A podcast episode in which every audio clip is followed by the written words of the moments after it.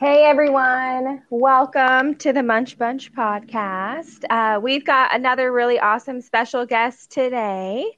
Um, and as you know, I'm Megan Van Noy, dental hygienist, myofunctional therapist, and we've got Kimi Nishimoto here as well. And we are just two of the many Munch Bunch, but this is our podcast. So uh, today, I just wanted to introduce you guys. We are going to talk about the importance of breastfeeding on growth and development, and we have a really awesome guest star, and her name is Jacqueline Kincer.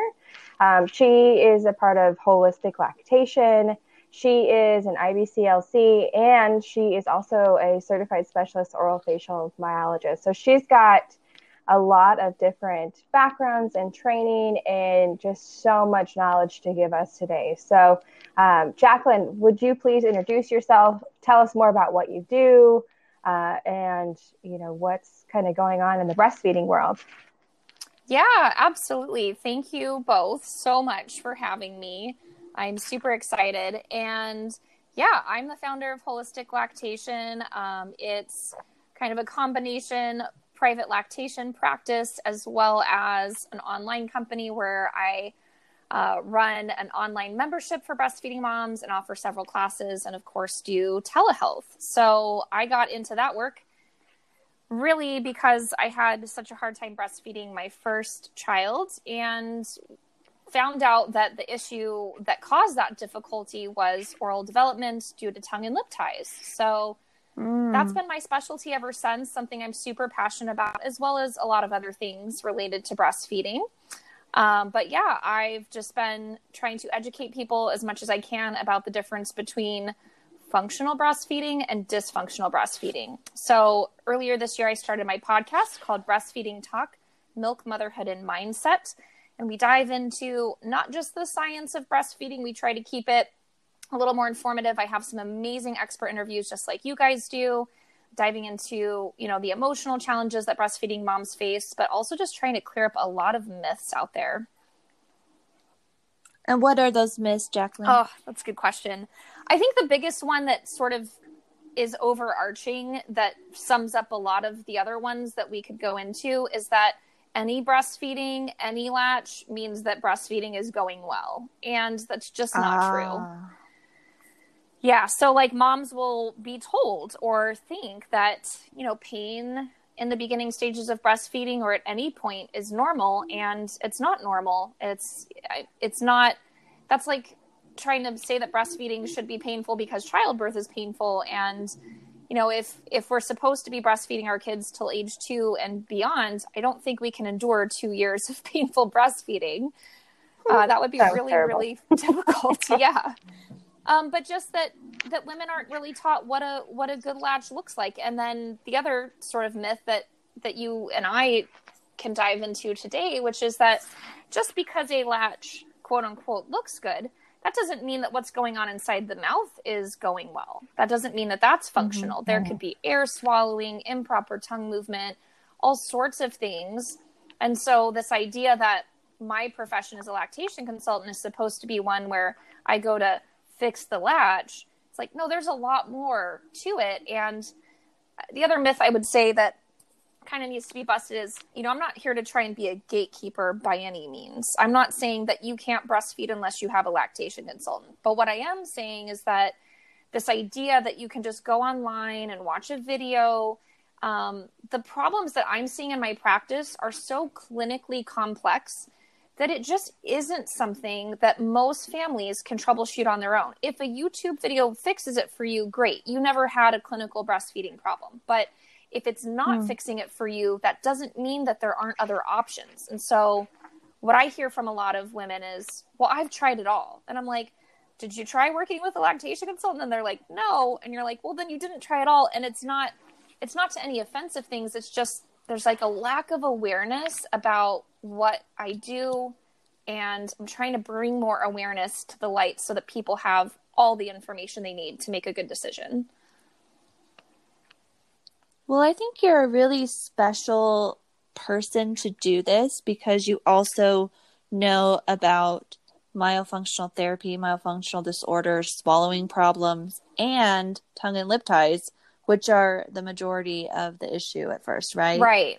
Yeah, and it, it definitely is underdiagnosed, underassessed.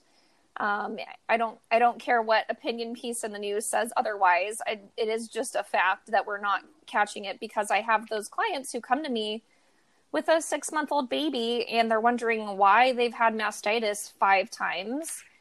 And, you know, they say, oh, well, the pediatrician checked. And I'm like, well, pediatrician missed something because it's right here in front mm-hmm. of our mm-hmm. faces today. And it doesn't mean, you know, that the pediatricians are bad or wrong. It's just there's still so much more to do in terms of that education. And like you said, it's, it's not just about the anatomy, it's about the function, right? The swallow and, and all these other things.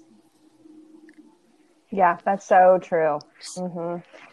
Well, and the other thing too, and as like myofunctional therapist who sees into like kids and adults, you know, when I all of a sudden when we start having these conversations talking about breastfeeding or how breastfeeding was for their kiddo, you know, there's so many times where moms have told me like they were afraid to ask for help or they didn't know who to talk to or you know they just didn't think that it was that you know off or you know not normal. And you know i think there's so much stigma around kind of like asking for help when you're like a new mom because so many times we're just like told like oh you should just kind of know how to do this.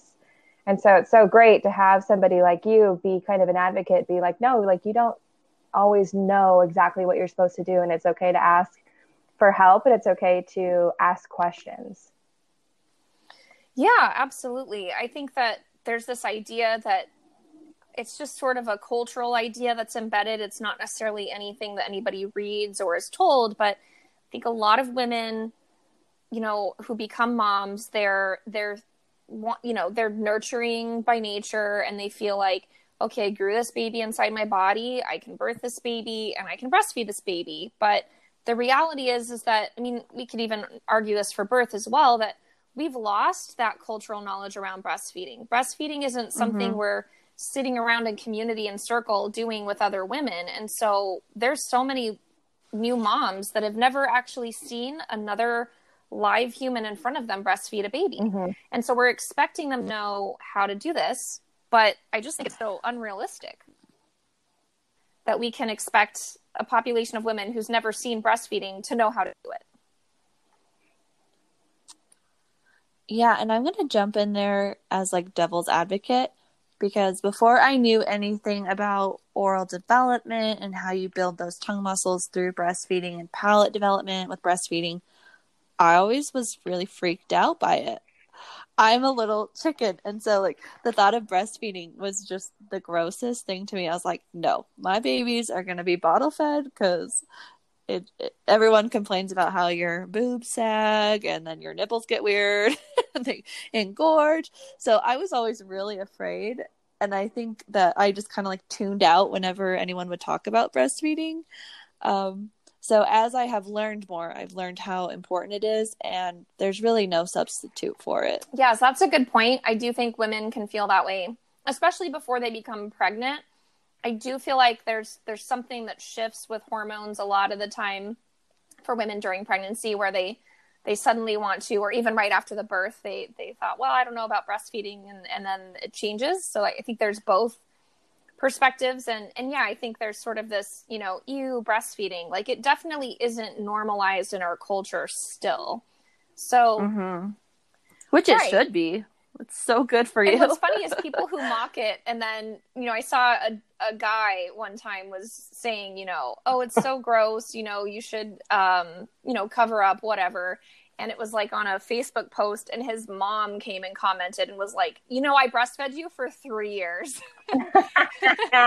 He's like, ew, you know, but it's like, well, how do you think you grew up into the adult you are today, right? I mean, at some point, you know, we, mm-hmm. we had to make sure you you survived before we had formula and your ancestors did it. We all did it.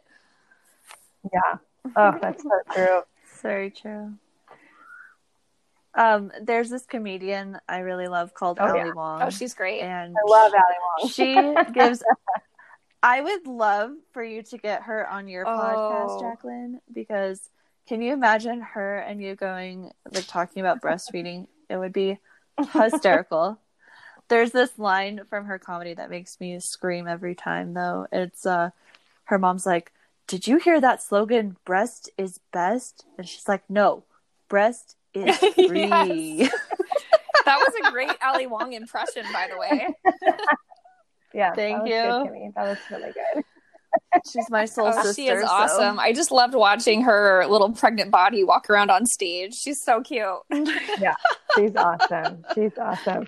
Yeah, we'll we'll work on that in the background here and see if we can't get you two, you know, to connect. I- with all let's do it. kids in Ali, so. Ali, if you're listening, you're going to be on breastfeeding talk. I love it. I love it. I would just take it to the next level. That really So- would. Uh, Yeah, I really would. So, Jacqueline, tell us a little bit about how, like, what really got you into both being a lactation consultant, you know, founding holistic lactation, and then your myofunctional therapy background. You've clearly been very busy. Um, so, how did you get there? Yeah. So, yeah, the short version is that um, when I became pregnant with my son, I was a stockbroker and I loved my job. I was doing great. I got promoted while I was pregnant. It was thankfully a very forward thinking company. So they didn't make employment decisions based on that. Um, and I was actually due for probably another promotion um, after I gave birth. And I'll never forget, I, you know, I had my son. He was probably, let's see, he was five weeks old and I was attending a picnic from our director, and they had this thing called Chairman's Club. So every year, top employees got selected, and you went to an island with all the, you know, company executives for like a week and had this retreat. And um, he was like, "So, Wow. uh, I'll see you in I don't know, it was like Florida or something." And he was like, "I'll see you in Florida in like a few weeks." And I was like, "Excuse me, what?" No, I just had a baby. and like the other option you could always choose was like a cash award, which, you know, was kind of underwhelming considering you could have like an all expenses paid trip to Hawaii or Florida or whatever. Um, but I was like, no. Uh, and he was like, oh, he's like, did we not tell you? I'm like, no, I've been on maternity leave. But I had gotten this award from our CEO that they only gave to one employee every year. And Oh, wow. it was like a huge honor. And um, I just had this such a struggle like, oh man, maybe I should go back to work because I was kind of planning on taking like a year off. And it was just, oh, what do I do? What do I do? You know, and I still was struggling with breastfeeding at that time. I didn't want to give up. And um, it was like super painful and just, he was colicky. And I mean, just sleep was atrocious and all these things that he would spit up. I mean, it was just a a confluence of factors, right? I mean, uh, and, and here I am with my baby, hoping that he'll sleep the entire time I'm at this director picnic because I don't know how I'm supposed to breastfeed him there. Um, and so, yeah, I, I went home and then, you know, a couple weeks later, I met with my manager and, and she said, are you ready to come back to work? And I just started crying. It was uncontrollable. And I just said, no, I cannot leave my baby that many hours a week. I just can't do it. And she was like, I totally understand. It's fine. You know, you can always come back. So I left and and I did have an opportunity to come back even a little over a year later. Um, and it would have been a, a great position. But again, I just was like, man, how do I how do I leave him for like 50 hours a week plus, you know, commuting time? Plus there's this expectation that you sometimes do these evening and weekend events. It's just not conducive to having a family. And if I I could choose not to do those extra events, but then I'm not going to get promoted as quickly or all those things, right? So I was like, what do I do with my life? And I just had, in the meantime, when I had him, I hadn't had any mom friends in my life. No one else I really was close to had had kids yet. So they're all, you know, going to happy hour and they're like, come, come to happy hour and pump and dump. And I'm like, eh, that's not how it works. So I created a moms group because I was I needed mom friends. And so this moms group today I think has like 5,000 members or something and Oh, it's wow. just for my city. Yeah, it's it's nuts. So I admin this moms group and I would go out out and about. I would go to the park, I would go to the library and I would find other moms with babies and invite them to join this group and we would do play dates. So eventually I was trying to figure out what was going on with breastfeeding this whole time. I'm reading the books, I'm reading everything I can get my eyes on. And I sort of became the the resident like breastfeeding expert in the group just because I had done so much research. Hmm. So I kind of felt weird about it though, thinking I'm not certified in anything. I don't want to give someone bad advice. What can I do? So I started researching and I found out I could get certified to teach breastfeeding classes. I could be a certified lactation educator. So I went that route and I started teaching classes. And it was cool because I could bring my baby with hmm. me. No one minded. They were all pregnant or whatever. And, you know, they're happy to see it. So I did that for a bit and then I got really jazzed. And I was like, oh man, I love doing this. I love helping other women. I love teaching. I'm mm-hmm. passionate about breastfeeding. And so I thought, well, what can I do next? So I figured out I could become a board certified lactation consultant. And I committed right at that moment. I was like, done doing it. And um, yeah, I did my clinical hours, I did my courses, did all that, and then uh, became pregnant with my daughter. And then I had her, and I sat for my board exam when she was four weeks old. So as soon as I got my results, yep as wow. soon as I got my results, I opened my practice. I literally had everything ready to go. I was like, I know I'm going to pass. I got my LLC, like everything done. And I started seeing clients right away. Now, I was a newbie. Yeah, I didn't. You. I will say, I'm sure I was okay back then, but I was also very like, if someone was like, I have a preemie, I was like, eh, I'm going to send you to someone more senior than me. So I, I only took on clients that I felt like I was able to help, you know. Um, but because of the whole tongue tie thing, and the more I learned in my education, every time I would see a client, especially in the beginning, I, I, my mind was like, is it am I seeing tongue ties in every baby? It can't be every baby. yeah. It, but it is, It is every right? I mean, I can tell you in all my years of practice, I've seen probably seven or eight babies. I know it's less than 10 that did not have a tongue tie. No. Mm-hmm. So, and they're probably coming to you for a reason. Exactly. They're having right feeding problems exactly. for I'm that like, reason. I don't see the ones who don't have problems for the most part. Every now and again, people, you know, say, I just want to kind of do a checkup, make sure things are going okay. That's very, very rare. And those are always the ones that like don't have a tongue tie. mm-hmm. But, um, but the yeah. rest of the time, yes, they do. And I just, and I would just do as much research as I can. I would go to these conferences. And then that's where I started getting involved in the dental world. So eventually I got asked to speak at um, the American no, it's uh, the Academy of Laser Dentistry mm. by Dr. Larry Kotlow. Yep. He oh, was doing a section. Oh, yeah, and so I was the lactation person. We had uh, Joy Moeller for myofunctional therapy. We had mm-hmm. another dentist. We had a chiropractor. So it was like a we each did our own thing, and then we had a speaker panel at the end. And I started thinking after going to the presentations from the myofunctional therapist, I started thinking, wow, this is you know, I was already trying to learn on my own all the muscles and, and elements of swallowing for breastfeeding as much as I could learn from the field of lactation. But here's this whole other field talking mm-hmm. about oral function. And I thought that would be really cool to go learn. So um, I found a program that was fairly new and now has been around for several years where uh, I didn't have to be a speech language pathologist. I could go and get the oral facial myology education so I did that. And then I started as part of my practicum working with older kids and adults. And I did that for a while.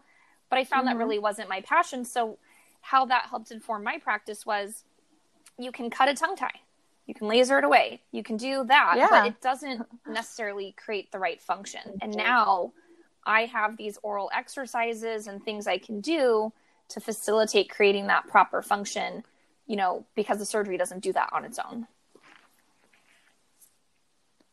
Cool. And what would that kind of look like? You know, it's a good question, and it's always different. It's different for every baby, and it depends on what's going on with breastfeeding. So, the the cool thing is, is that it's never about the oral function on its own either. It's about the milk flow, the milk supply, the the anatomy of the breast, how the mom's holding the baby. So, I, I know all those elements from the lactation side of things, and um, you know, I now can look at the muscles that the baby's moving. So are they over engaging the masseters as you know, are they not using the mm-hmm. temporalis? What's going on with their, you know, orbicularis oris around the lips? Are they are they overusing that? Are those muscles tight? Are you know, and so sometimes it may be massaging tight muscles or or tired muscles.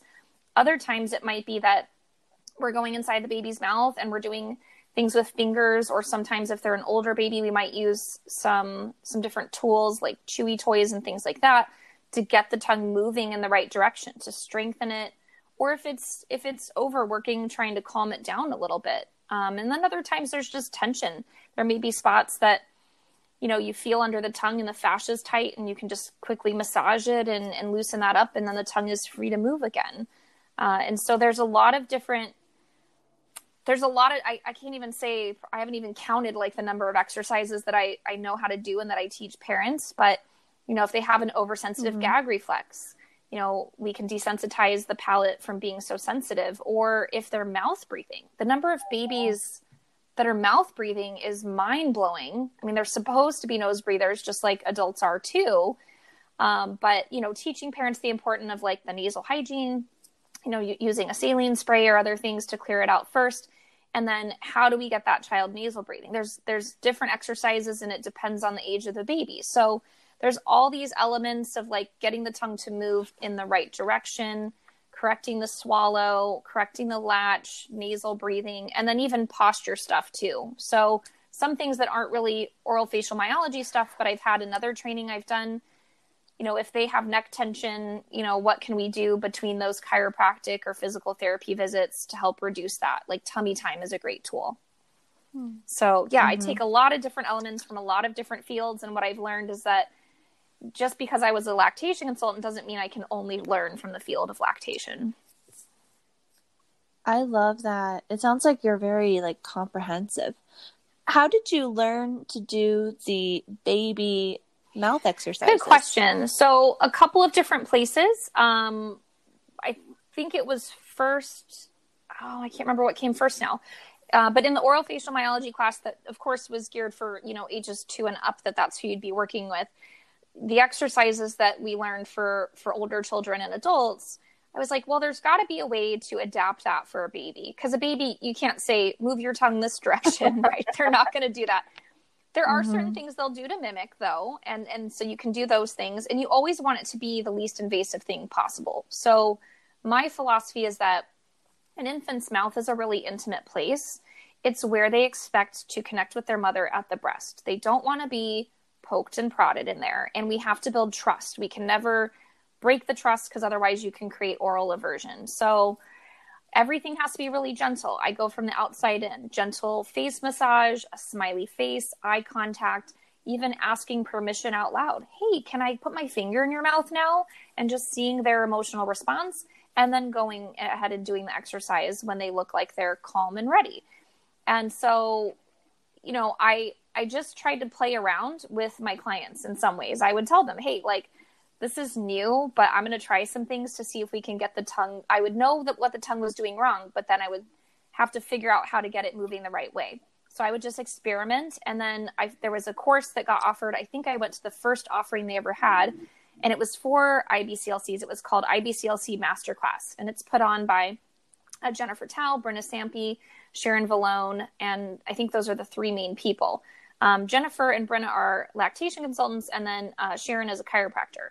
And they taught oral exercises specifically for babies. So they also, Jennifer also does uh, myofunctional therapy. So she had kind of created these, I had created some, and between those two camps, I was able to figure out, you know, what worked for babies that I had been working with.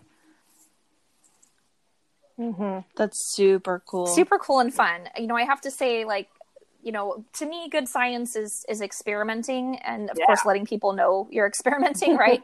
and then I would I wouldn't have to, you know, if I tell a parent to do these exercises with their baby five times a day, I also had to get their input. I couldn't see this baby five times a day, right? right? So I would say, well, do these for three days and let me know what changes you see, or come back and we'll reassess. And I would see the improvement and know, okay, well, that worked.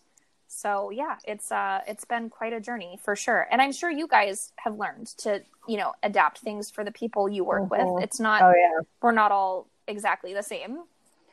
Oh, definitely. Definitely. That's, you know, there is definitely kind of a experiment or try this, try that, you know, really to see what the function or even like, you know, with adults sometimes there'll be people with such low muscle tone you think that they could be able to do an exercise that a lot of people can do, but then they can't do it. So you have to like take it a few steps back and like break it down even more. But okay, actually, let's try it this way. Let's see if we can at least start this part. And then you know, kind of move forward from there. So um, that's what I love about what you're saying is just like how much like in like how involved you are. You're not just like, okay, like go do this and like we'll see you in a month and just see what happens. Like just that constant checking in and that constant like, you know, availability for people to have success, I think is super, super important. So I think that's awesome.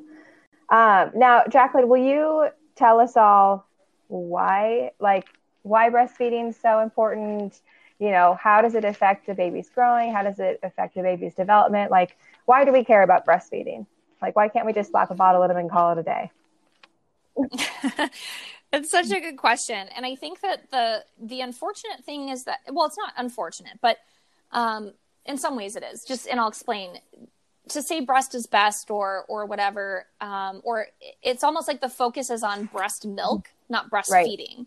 and you know i understand yeah. that because we have a culture you know here in the us where women are expected to go back to work very soon so we don't have you know proper parental leave and things like that like most other industrialized countries do mm-hmm. uh, so there is this expectation that you're going to be pumping and bottle feeding right but you're not going to be pumping and bottle feeding the whole time unless you choose to exclusively do that so when you are back with your baby on the evenings or weekends, you're going to be breastfeeding. And then there's a lot of mothers who, you know, become homemakers um, temporarily or permanently. And so we, we can't neglect that either. In fact, it's a lot larger percentage of the population that, that people that people realize because childcare is so expensive. So sometimes, you know, a family comes to a decision, they're going, well, if I pay for childcare, that's basically my salary with like maybe a couple hundred bucks left over. What would be the right. point of that? Like, mm-hmm. why why am I doing that to myself? So, uh, but there is this focus on the breast milk. Oh, breast milk's amazing. It prevents this disease and that and whatever.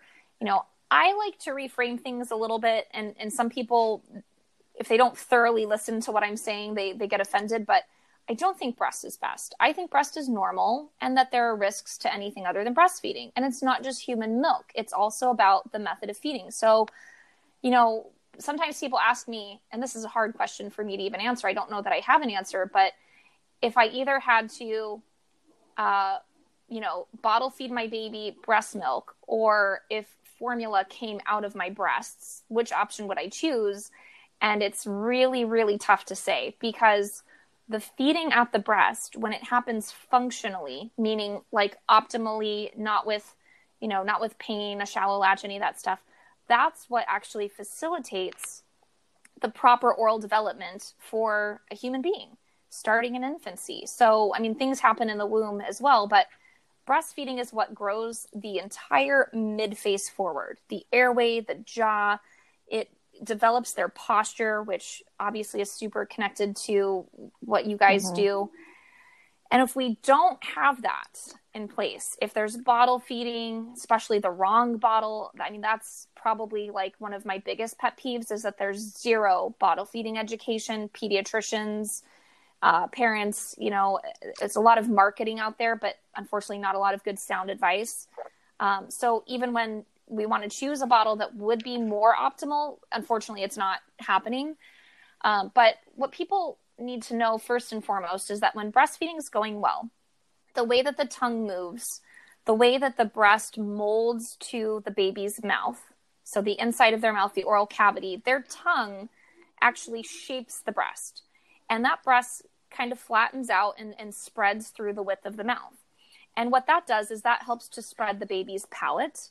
So they should have a nice, broad, wide palate and they should be able to have proper tongue motion. Proper tongue motion is what gets the milk out. So if they don't have that, um, then they they are going to have some improper oral development. But let's say breastfeeding is going well and they're, the, the baby has a great latch, they can functionally feed. What's going to happen when they're doing that is that they're creating what's called forward orthopedic forces. So just to break it down, forward meaning we want to grow the jaw and the airway forward so that we have a nice big airway to help us breathe. Uh, I think I love you, Jacqueline. I love you too. and when we bottle feed, when babies are bottle feeding, they create backwards orthopedic forces. So they're actually pulling and retracting that whole jaw and bone growth backwards. They're they're hampering their own genetic programming like your genes know how to grow they know what to do but you know m- one of my favorite people dr bobby Ghaheri who's an ent in portland and treats Yep, ties uh, that's where I don't know will- I, you know this, Jacqueline. That's where I am. I'm in Portland. So Doc- Dr. Ghaheri, Oh, yeah, Dr. know. Ghaheri is who I refer to a lot. Yeah. Uh-huh. Yeah, he's he's great, and he says in the in the war between muscle and bone, muscle always Mhm. wins, and that's very true. So, and now I know this from working with airway doctors and in the older, you know, adults and older children population. What they've been able to show is not only is it a lack of forward growth, but it's actually a lack of bone growth. That we're actually not even growing as much bone as we should be in our faces because we're mm-hmm. not putting enough muscle load on those tissues. So The shrinking faces syndrome that's yeah, happening. yeah, now. it's it's honestly it's it's scary and it's astonishing. So yeah, I know I've kind of gone on for a bit. If you want to interrupt me, no, I'm just so proud of you right now. I'm like my heart is like swollen. Yeah. Well, one more thing about the bottle fed babies um, is they also get that elongated soft palate and the reverse swallowing mechanism, which the reverse swallow is hard to correct, and you'll need to do myofunctional later to get a proper swallow. And also, the elongated soft palate becomes a problem when you get a little bit older Mhm. with sleep disordered breathing. It gives you a smaller um, airway. It's a smaller, uh, what is that? Mal your Mallampati score is higher, so it's harder to see down your Mhm. throat if you have that long, soft palate, which is going to predispose you to airway Right. problems. yeah, and and it's you know the the problem is is that like I said, the breast can conform to the baby's mouth, right? And and it and it helps to spread that palate and and the tongue cups the breast nicely and, and kind of you know comes forward and grabs it and and you know creates this nice you know peristaltic motion well it's supposed to anyway so in a baby that's tongue tied they're going to act more like a baby who's feeding from a bottle and and they're going to tend to be bottle fed more because of their dysfunction or or a nipple shield which essentially turns the breast into a bottle where now we have a firm nipple in the baby's mouth that can't really be molded. Yes, it's made of silicone, but its shape really doesn't change and it, it isn't shaped like the breast in a baby's mouth at all. And so now we're we're having the baby's oral cavity conform to the shape of that hmm. bottle. And I can look at a baby's mouth who's bottle fed and I can tell you exactly what bottle they're using, you know, unless they're switching it up all the time because their mouth will look like it. Wow. Like I can tell, I'm like, oh, Dr. Brown's? Okay. Yeah. Like their mouth will have a certain shape because it conforms to the bottle. So now we get a high palate, which is going to, you know, shorten and close that nasal airway. But like you said, the soft palate as well. And a lot of people will ask me, you know, I use a stethoscope when I listen to babies swallowing and I hear air swallowing. And the mom hmm. will go, well, the lips are sealed. And I'm like, yeah, but air's not coming in at the lips, comes in at the back. Because if the back of the tongue is tied, well, the mid tongue technically, you know, it doesn't rise up to meet with the soft palate that should drop to seal off the airway from the mouth while it collects milk. So we get air coming in from the airway into the mouth and the air and milk gets swallowed together. And you can very, very audibly hear it, especially with a stethoscope. And then these babies spit up, then they have gas, then they're colicky because their tummy's filled with air. Um, you know, they may or may not burp after feeding. If they don't, of course, it's it's worse because they didn't get the air out. Um, sometimes they don't get all the air out, and so we have this happen. And I, my theory is I'd like to do some more research on that. Be, maybe be tracking this somehow um, with someone who can, you know, do ultrasounds or various scans. But I think it the soft palate would tend to elongate if the mid tongue never comes up to reach it. Like it would almost be like a compensation, like it's trying to meet Mm. up with the tongue, but it can't, so it grows down. And Huh. I, again, I don't know if that's true, but it's just a theory I have because Yeah. why Yeah. else? You know, it's it's interesting to me. I love that explanation of air swallowing with the lips together because I have wondered that myself. So thank you for solving that mystery. you know it's cool. I, I experimented with putting my stethoscope on different parts of the mouth, you know, towards the anterior tongue, towards the back, right on the throat, and you can hear when you hear like a whoosh because you can hear the baby breathe, and then you hear like a whoosh, and then you hear a swallow. But it's like the whoosh wasn't the milk coming in. The, the whoosh was the Mm. air coming in with the milk, and then it's swallowed. And it's it's a very fine thing to pick up on and then ultrasound studies have then you know since confirmed that it, you can't see the air on the ultrasound but you can see the gap between the soft palate and the mid tongue That's crazy. You're the coolest. I know. We're We're, like we're like super like fascinated right now. So okay, so what would you recommend then for like a, a mom who's like currently experiencing nursing problems or pain or you know someone who's pregnant they had a really terrible like first experience with their maybe you know one of their first kiddos and all of a sudden they're going into baby number two and planning to maybe skip breastfeeding altogether because the first time was like so traumatic? That's yeah, you know, I think I think if if a mom can just know that you know those kinds of things just aren't normal and that there is help available to her and and I don't I don't ever want to like disparage any of my fellow lactation consultants. I think as a profession as a whole like we're a super passionate group, you know, but I mean it's just like any other healthcare person, a, a doctor, whatever. There's there's there's really knowledgeable ones and then there's ones that kind of know the bare minimum or whatever, right? So if you have a lactation consultant and you still aren't getting the help you need, you don't have an answer as to why stuff is going on, remember that you're always welcome to go get a second opinion and, and try someone else on for size. Um, because I never want, what I don't want moms to do, and I, I think what happens is like, if you give birth in the hospital, you know, you have a lactation consultant there a lot of the time. But the ones in the hospital are really only trained to work with, you know, a newly postpartum mom and a newborn baby. When you get to two weeks old, you know, the advice they gave you in the hospital doesn't really apply anymore. Uh, it's an entirely different baby with an entirely different weight, hopefully. Uh, your breast, your milk has increased. I mean, there's there's so many changes that happened, and and what's always sad to me is that parents aren't told that. Like those lactation consultants or pediatricians, or you know, maybe it's just new mom brain and you kind of didn't remember stuff. But they come to me like three weeks later and they're still doing what they were told in the hospital. And I'm like, no, that doesn't apply anymore. Like, we need to be doing something totally different. So if you're struggling, you're trying things that you were told, maybe it's just time has passed and you need new information. But yeah, to address the other part about people who've had a, a really hard time breastfeeding before and kind of worried about that, one of the best things that you could do is do a prenatal consultation with a lactation consultant who's skilled in this oral development stuff, knows about ties. That way you can get ahead of it. Have your people in place ahead of time. Have your lactation consultant so they're on call hmm. for you when you give birth. Have have a recommendation to a dentist, doctor, whoever is going to treat the ties if your baby has them. You know, already have that information, have researched them, interviewed them if you wanted, whatever.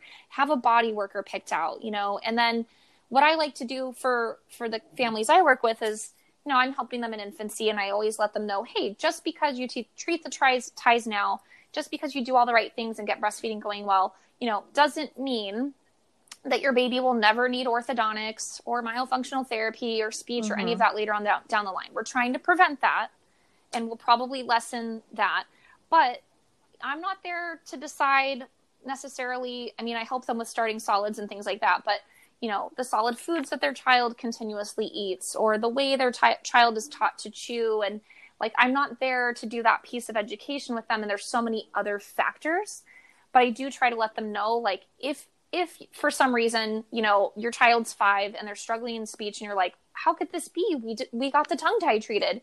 Here's the kind of people you want to look into you know, because I just don't want them to ever feel like, well, I did everything I could when he was a baby and now it's too late. I agree with that so much because a lot of people have their tongue ties, quote, clipped when they're in the hospital or shortly after, but it doesn't mean that every little bit of restriction Mm. is gone. So you may need a second revision with myofunctional therapy as Mhm. they get Very, older. very true. So I am like super proud of you that you are prepping them already because that is Yeah. sometimes a struggle for us. Yeah, absolutely. And I think that was also one of the other reasons I wanted to learn orofacial myology because I would have these families come to me, right? And they would go, well, you know, the mom and dad would be like, well, am I tied too? I have sleep apnea. You know, I look in their mouth and like, oh, wow, you are really tied. How do you even speak? Um, Yeah. And then, you know, you get the whole history, right? They're like, oh, yeah, I, I had, you know, my tonsils removed and I had, you know, teeth removed and all this stuff, right? And then they'll often have like an older Mm-hmm. child. Well, what about my four year old? He doesn't really speak yet. You know, and, and so I would always Ah. feel for these families and and before I got trained, I want to say there was maybe there were two other and I'm in a large metro area. There were like two other people who did orofacial myology and they were both on like the edges of town.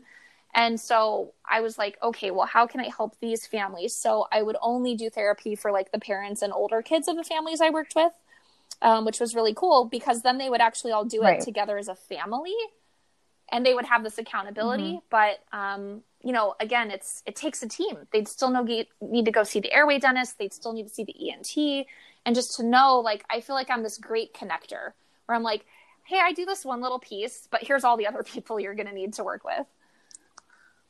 Awesome.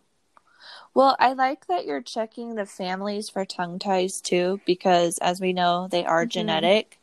And for that mom who's pregnant and you're worried about this next baby having issues, maybe have someone who is knowledgeable in ties check that older kid and see if they are tongue tied. Because, like you said, then you can kind of preempt if this next baby comes out they're having issues and you know kind of what it is ahead of time. So that was really good yeah advice. and i've never found that it gives any of the families more anxiety like i, I can't say you know i think as as a as some new mom well a mom who's expecting a, a subsequent child you you already have one or more. And to know that there's a high chance that this baby could be tied at least now you know. And then you can be educated on the warning signs. So if breastfeeding is hurting if they can't latch without a nipple shield if they are dropping weight but they're you know or they're falling asleep too fast at the breast like if you can educate them on all those signs to look for now they come into it going i know what to look for if something's wrong and they've also probably done it before so they have some experience in breastfeeding even if it didn't last long the first time around to know okay this is going well this is not this i know when i need help because i think the biggest question i get from you know prenatal classes or or clients I work with is how do I know when to call you? And I'm like, when you start wondering if you should call me is when you know when to call me. But but if you don't know what to look for, you don't know, and you're like, well, I don't want to bother her. She's probably busy, and Right. and then you ignore stuff. So Yeah. we don't want that to happen. Um, if somebody needs to find a IBCLC who is knowledgeable in ties or a lactation consultant who's knowledgeable in ties, how would they go about finding Oh, that? that's a good question. Um, there's not really one centralized place unless the only place that I could say, and if you want to put this in the show notes, is ibclcmasterclass.com. So that's that course that I mentioned that I took, and they list everyone who's gone through their program. And it's a three day in person, it might even be four days now. Um, but because we, we stayed up late doing some education there, I was like, uh, it's nine o'clock. Can we like end this and go to our hotels now? But um, it was great. So IBCLC masterclass would be people that are IBCLCs who are trained in oral exercises um, for breastfeeding babies. Um, and yeah, that's the only place I could think of. But just because just because someone hasn't gone to that doesn't mean they don't know but chances are i would say anybody who's like me who's that interested in it has attended that course or will attend that course like it would be weird not to because it's very inexpensive Well, you're also I might be a unicorn, unicorn. So- i might be. So yeah. I mean it's tough because i oh, you know like i know in my area that i've been you know i don't want to i don't want to say the best but like for a while. And and they've other people have gone to that master class as well. But i don't know if it's because i've had maybe a higher volume of patients over the years or what or just maybe a different application of things but i'm just i see a lot of people who have worked with other ones and and i have a lot of the dentists and people that do the frenectomies where they're like wow you're you, i don't even have to tell my patients anything. They're so prepared when they come in. They already know the aftercare. You know I, I send them back to you and i'm like well that that makes me feel good because i want to make sure i know what it's like to be a new mom and not know what's going on you know? So some sometimes i think we get older lactation consultants who forget what it's like to be a new mom and i'm a little maybe Mhm. closer to it than others where I, I have a four year old right it's not that long ago that like i said she had her frenectomy four years ago so sometimes i think it just personal experience can add a lot to it for sure I have a question Yeah. for you, Jacqueline. So, how on earth are you doing online teletherapy for lactation? I'm really curious Ooh, about how you good question. So I've been doing it for a long time. It's not just because we have a COVID pandemic, um, but you know, and I'm proud of the providers who have ramped up to do telehealth during this time because, I mean, it's it's very needed. But um, you know, I got I got started because uh, I was I was teaching for a midwifery school, and they're they're students from all around the world, and it's online. Now you don't do your like clinical hour you know it's just the textbook education kind of stuff because obviously you can't attend a birth online. I mean you, you can but you're not going to be a, a great midwife doing it online but um, and so they would have you know they would have someone you know in, in canada right who gives birth and and they would learn all this you know lactation science stuff from me because i did like a 10 week course on that for the school. And then they would go we don't have anybody here. We don't have like a lactation consultant, you know, for, you know, two hours. Can my client work with you? And I'm like, well, uh, I don't know. Like, I can't weigh the baby. I can't, whatever. So I was really hesitant about it first, but I kept getting asked. And I thought, well, some help is better than none, right? I mean, if this person, you know, can't drive two hours to go see someone, then I, I, I got to do something. So I would go, well, you know, I'll do what I can, right? And and just practice and over time. And and i would say technology these days is really great because you know we we can have high speed internet even if we do live in rural locations and whatnot. And you know i just i kind of set my clients up like hey have good lighting. You know if it's dark i'm not going to be able to see a whole lot. Um, have good lighting. You know have someone else there to to handle the the camera for you whether it's computer or phone. A flashlight may be helpful or to be able to to turn on the flash on your phone a lot of times I'll have them send me little one minute clips before the appointment of their baby nursing. And I'll ask them to, you know, make sure I can see their whole head, their shoulders, kind of zoom in on the mm-hmm. latch for a few seconds, take photos of the mouth and oral anatomy ahead of time. So that way, coupled with the intake form, talking to them, watching them, you know, and then if we can get the camera close enough, I can hear the baby swallows. I can see what they're doing. I can see how the mom's holding the baby, holding her breast, all these things. So I can pretty much end up doing everything except weighing the baby before and after, putting my fingers in their mouth, and listening to swallows with a stethoscope. But everything else, I can either do or guide the parents to do. And it's going to be much better than them getting no lactation support at all. So yeah, you'd For be sure. surprised. And, and I, think what we have to assume too is, and I think you guys do, but there's a lot of healthcare providers that don't. But I just make the assumption that the people I work with are really, really smart. And if I teach them something uh, and I explain it in layman's terms, you know, here's how to rub the baby's lips or here's how to do this, you know, they're they're pretty good at following instructions and and letting me know if they're not sure if they're doing it right. And then you know we kind of maybe exchange some videos back and forth or things like that. But really, I've I've always found that if I explain it in the right way, then I can get my clients to do the same stuff I would be doing, and they can do it on their own with my guidance. Yeah, that's that's so cool. Well, and that's you know that is kind of That's amazing. some of the things. So you know, for myself, Jacqueline, I took my myofunctional therapy practice fully online uh, two years ago, and that's you know that's one of the things too. Like there's certain measurements that you know we can't take, but with us in myofunctional therapy, you know, it's so much about function, just like with you, um, that you're able to watch things, you're able to monitor things, and that you just come up with other, you know, other areas that you can see the function or you know other like other things that you can keep track of for success versus just numbers. And that's kind of how you have to adapt which is really cool. So um, so if somebody wanted to reach out to you and you know get your you know opinion or work with you um, how would someone contact you give us your website give us your full full plug so people can find you Yeah, yeah, absolutely. Um, so, yeah, my website is holisticlactation.com. Everything's on there. You can find my podcast. Um, you can book an appointment with me online. You can check out my courses. Um, any of that stuff is on there. Uh, my podcast is on every podcast platform that's breastfeeding talk, milk motherhood mindset, but you can just type in breastfeeding talk and it'll come up.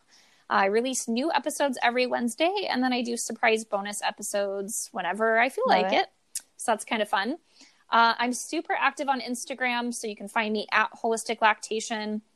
Um, I'm in my direct messages, so DM me. Um, I will say though, just I do get a lot of, you know, depending on what hashtags I use, I, I attract different audiences.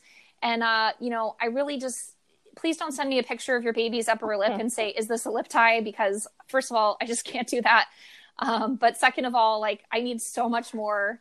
There's way more that goes into assessing a lip tie than looking at a photo of your baby's lip. So I, I never want to shy people away from like asking for help, but just just expect me to go, well, there's a lot that goes into that. I'd love to help you. Let's set up an appointment because ultimately that's just what we're going to have to do if, if you're having a complex issue. So I love to help people. I do telehealth. Um, it's great. I am in the Phoenix area right now with the COVID pandemic, being super cautious and limiting home visits, but um, I do offer those as well. And so if you're listening to this after this is all over, yes, I do home visits in the Phoenix area as well.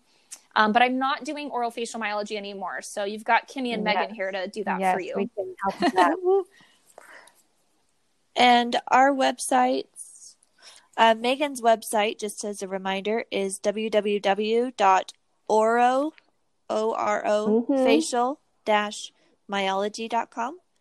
And Kimi's is www.mouthmusclememory.com.